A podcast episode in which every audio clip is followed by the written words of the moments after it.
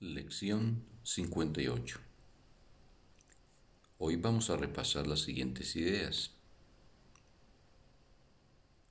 1. Mi santidad envuelve todo lo que veo. De mi santidad procede la percepción del mundo real. Habiendo perdonado, ya no me considero culpable. Puedo aceptar la inocencia que es la verdad con respecto a mí mismo. Cuando veo el mundo con los ojos del entendimiento, solo veo su santidad porque lo único que puedo ver son los pensamientos que tengo acerca de mí mismo. 2. Mi santidad bendice al mundo. La percepción de mi santidad no me bendice únicamente a mí. Todas las personas y todo cuanto veo en su luz comparten la dicha que mi santidad me brinda.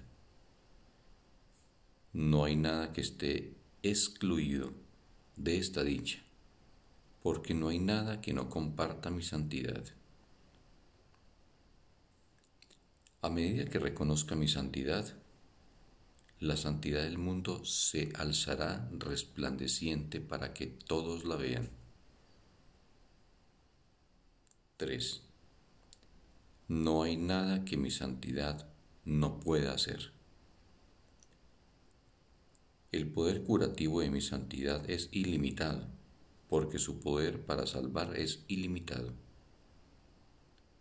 ¿De qué me tengo que salvar sino de las ilusiones? ¿Y qué son las ilusiones sino falsas ideas acerca de mí? Mi santidad las desvanece a todas al afirmar la verdad de lo que soy. En presencia de mi santidad, la cual comparto con Dios mismo, todos los ídolos desaparecen.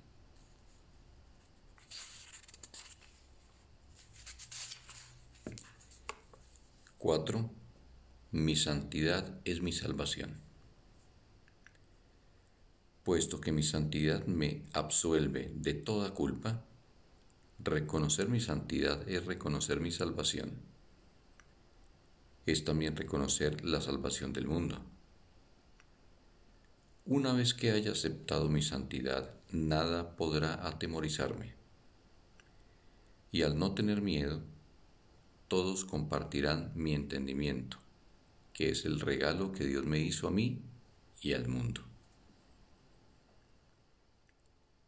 5. Soy bendito por ser un hijo de Dios. En esto reside mi derecho a lo bueno y solo a lo bueno. Soy bendito por ser un hijo de Dios. Todo lo que es bueno me pertenece porque así lo dispuso Dios. Por ser quien soy, no puedo sufrir pérdida alguna, ni privaciones ni dolor. Mi Padre me sustenta, me protege y me dirige en todo. El cuidado que me prodiga es infinito y eterno. Soy eternamente bendito por ser su Hijo. Un bendito día para todos.